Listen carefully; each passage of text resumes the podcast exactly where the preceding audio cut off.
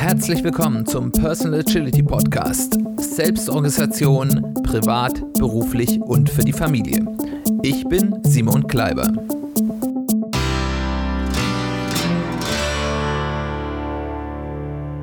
Herzlich willkommen zu einer weiteren Folge des Personal Agility Podcasts. Schön, dass du eingeschaltet hast. Schön, dass du wieder dabei bist.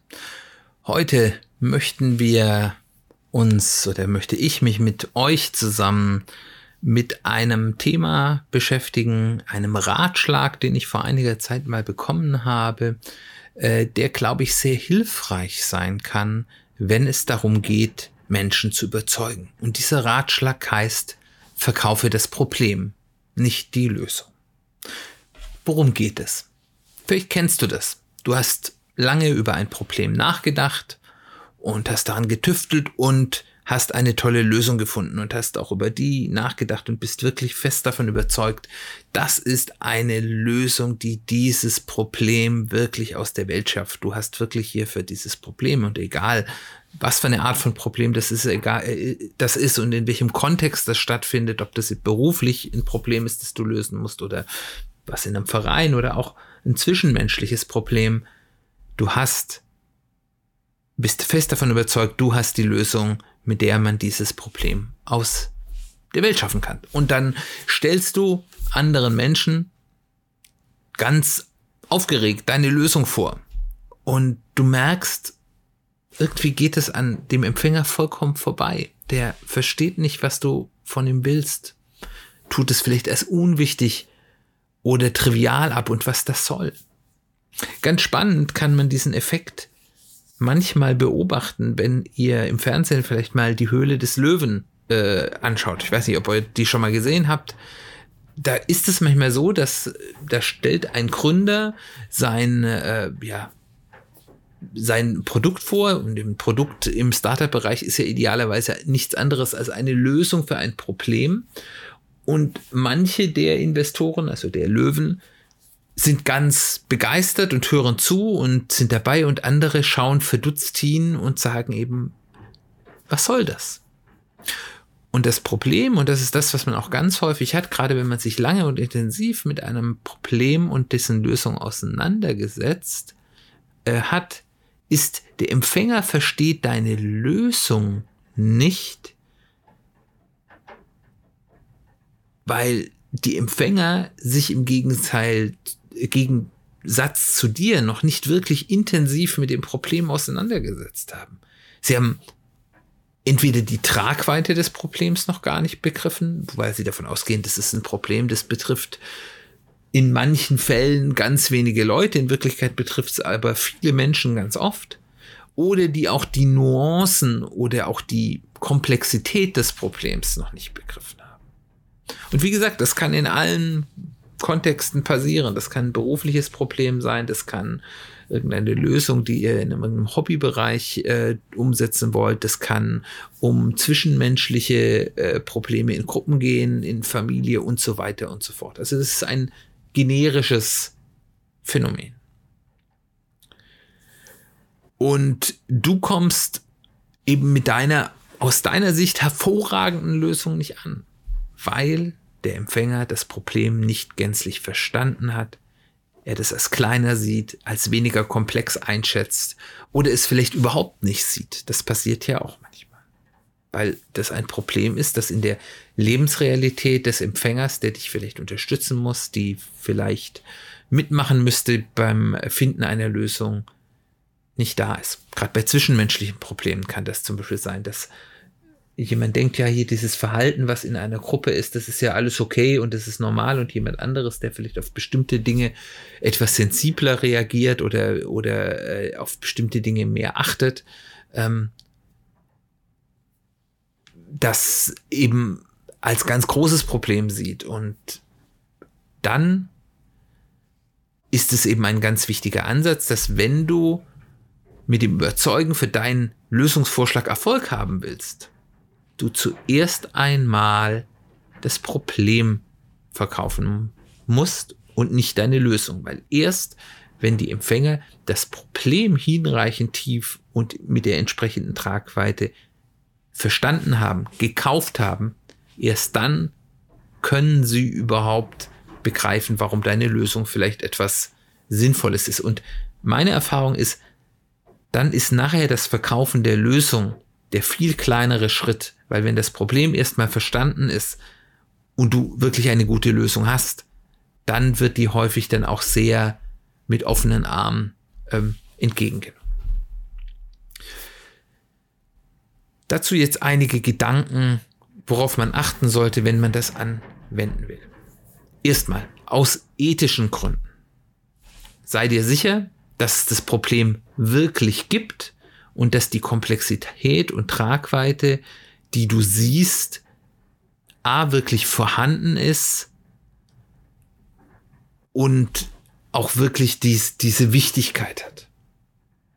Man kann das in der Politik, kann man das Negativbeispiel sehen. Dort gibt es Parteien, ähm, gerade auf den Extremen, und zwar auf beiden Extremen der politischen Skala, die sehr intensiv damit arbeiten, Probleme zu verkaufen, die es gar nicht wirklich gibt.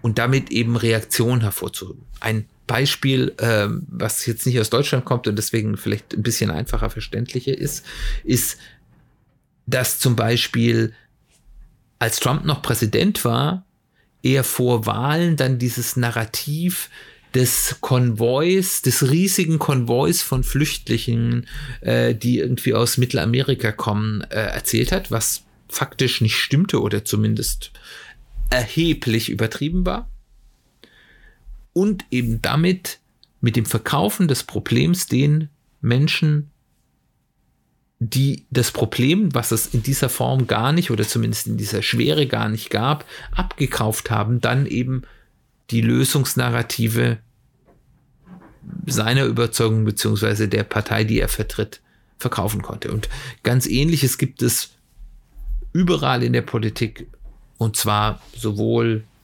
beim, am rechten als auch am linken Rand und leider machen auch einige Parteien der Mitte dieses Spiel gerne mal mit und beschädigen damit in meiner Sicht auch die Glaubwürdigkeit der Politik, weil wenn Politik Probleme groß redet, die gar keine so großen Probleme sind, führt das eben einfach zu weniger ehrlichem, lösungsorientierten Diskurs. Ebenfalls unterscheide dazwischen, was für dich ganz persönlich ein Problem ist und was unter Umständen für den Empfänger kein Problem sein könnte. Wenn das nicht gleich ist, macht es zumindest transparent, dass du sagst, okay, das kann ja häufig sein, dass du Unterstützung von jemand brauchst, für den selbst dieses Thema gar kein Problem ist und dass deswegen die Person das nicht sehen kann. Aber dann macht transparent, das ist für mich ein Problem oder das ist für eine bestimmte Personengruppe aus diesen Gründen ein Problem. Also sei da ehrlich. Und wenn du diese beiden, ich sag mal, Warnhinweise berücksichtigt hast, dann verkaufe erstmal das Problem. Bis du sicher bist, dass der oder die Empfänger das Problem gänzlich gekauft haben und konzentriere dich auf das Verkaufen des Problems. Und in dieser Zeit, kann natürlich erwähnen, ich habe da vielleicht auch Lösungsansätze dafür, aber versuche in dieser Zeit erstmal noch nicht die Lösung zu verkaufen. Und sei dir bewusst, dass das unter Umständen ein längerer Prozess ist. Das ist nicht so, ich spreche einmal mit meinem Gegenüber ähm, und dann hat er das Problem gekauft. Das kann natürlich auch mal passieren, aber das ist die Ausnahme. Die Empfänger müssen erstmal darüber nachdenken und unter Umständen sogar auch verifizieren, dass diese Annahmen des Problems richtig sind und, und das erstmal auch selbst zu durchdenken du hattest ja auch die Zeit. Du hast dich ja schon länger mit dem Problem auseinandergesetzt und wahrscheinlich, wenn du zurückschaust, hat der Prozess, die Tragweite und die Komplexität des Problems zu begreifen, auch für dich erstmal einen Moment gebraucht.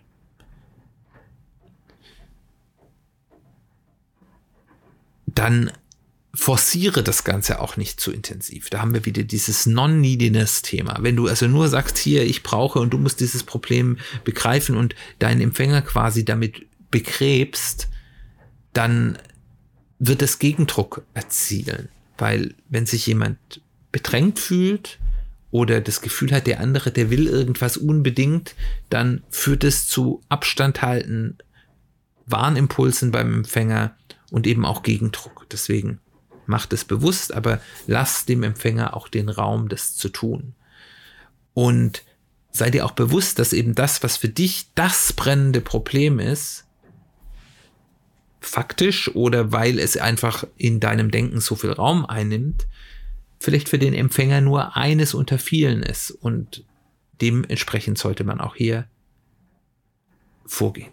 Dann, und da sind wir bei, wieder bei diesem Thema, was ich gerne so intellektuelle Wahrhaftigkeit nenne, was für mich ein ganz wichtiges Prinzip ist, sei bereit, wenn du so ein Problem verkauft, kaufst, dein, deine Argumentation auch wirklich mit Fakten zu unterlegen, auch wirklich sei darauf vorbereitet, dass wenn Dinge hinterfragt werden. Und es ist gut, wenn dein Gegenüber das hinterfragt, zumindest wenn er das ähm, good faith tut, das mit Fakten zu unterlegen und zu sagen, hier, das habe ich recherchiert, so sieht es aus, das sind, ist das, was wir wissen ähm, und vielleicht auch das, was wir nicht wissen. Und sei dann auch bereit, ehrlich formulierte andere Sichtweisen, die also nicht bösartiges Kontra sind, zu diskutieren und auch für dich selbst zu durchdenken, weil sei dir immer bewusst, auch wenn du dich ganz intensiv damit auseinandergesetzt hast und vielleicht auch gerade weil du dich intensiv damit auseinandergesetzt hast, kannst du dich auch täuschen. Oder vielleicht eine ganz einfache Lösung übersehen zu haben, dass du die Komplexität dich so in der Komplexität des Problems warst, dass du dann auch eine komplexe Lösung gefunden hast. Aber vielleicht gibt es bereits schon eine Lösung, die ganz einfach ist. Weil manchmal haben, nicht immer und eher selten, aber manchmal haben selbst sehr komplexe Probleme zumindest hinreichend gute, einfache Lösungen. Und wie gesagt, in dieser Phase kannst du deinen Lösungsvorschlag schon andeuten. Du kannst sagen, ja, wenn wir haben da vielleicht schon eine Lösung für und darüber können wir dann reden, aber verkaufe diese Lösung noch nicht und sei vielleicht auch noch offen für andere Lösungsvorschläge.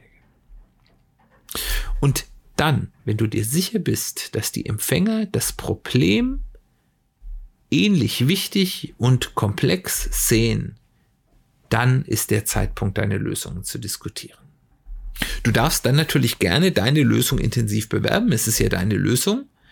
Aber der Fokus sollte in dieser Diskussion darauf gerichtet sein, das Problem zu lösen, was du ja gerade intensiv verkauft hast. Und nicht auf, es kann nur deine Lösung sein.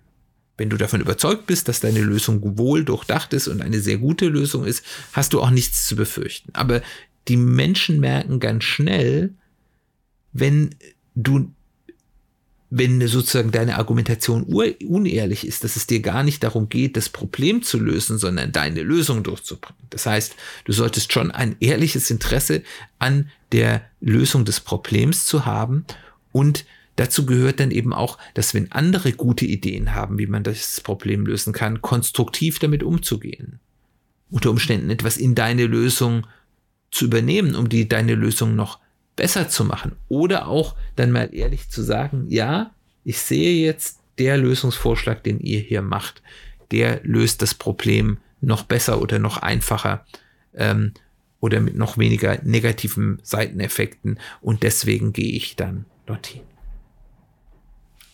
Also, wenn immer du mit einem Vorschlag auf fragende oder indifferente Gesichter triffst, frag dich immer erstmal zuerst, sehen diese Menschen das Problem generell und auch in den Details und der Wichtigkeit genauso wie ich. Und wenn nicht, nimm dir vielleicht diesen Rat, der mir sehr geholfen hat, auch für dich mit. Verkaufe erstmal das Problem und nicht gleich die Lösung. Ich hoffe, das war ein interessanter Impuls für dich. Wenn du mit dem Verkaufen von Problemen auch schon Erfahrungen gemacht hast, würde es mich interessieren, was du da noch zu beitragen kannst, was deine Erfahrungen sind. Komm gerne auf mich zu. Ich freue mich immer über Feedback. Ansonsten, nächste Woche haben wir wahrscheinlich, wenn alles klappt, wieder ein Interview mit der Erfahrung von erfahrenen Agilisten mit dem Einfluss von Agilität auf das Persönliche Und ähm, ich würde mich freuen, wenn du dann auch wieder dabei bist. Wir hören uns bald wieder.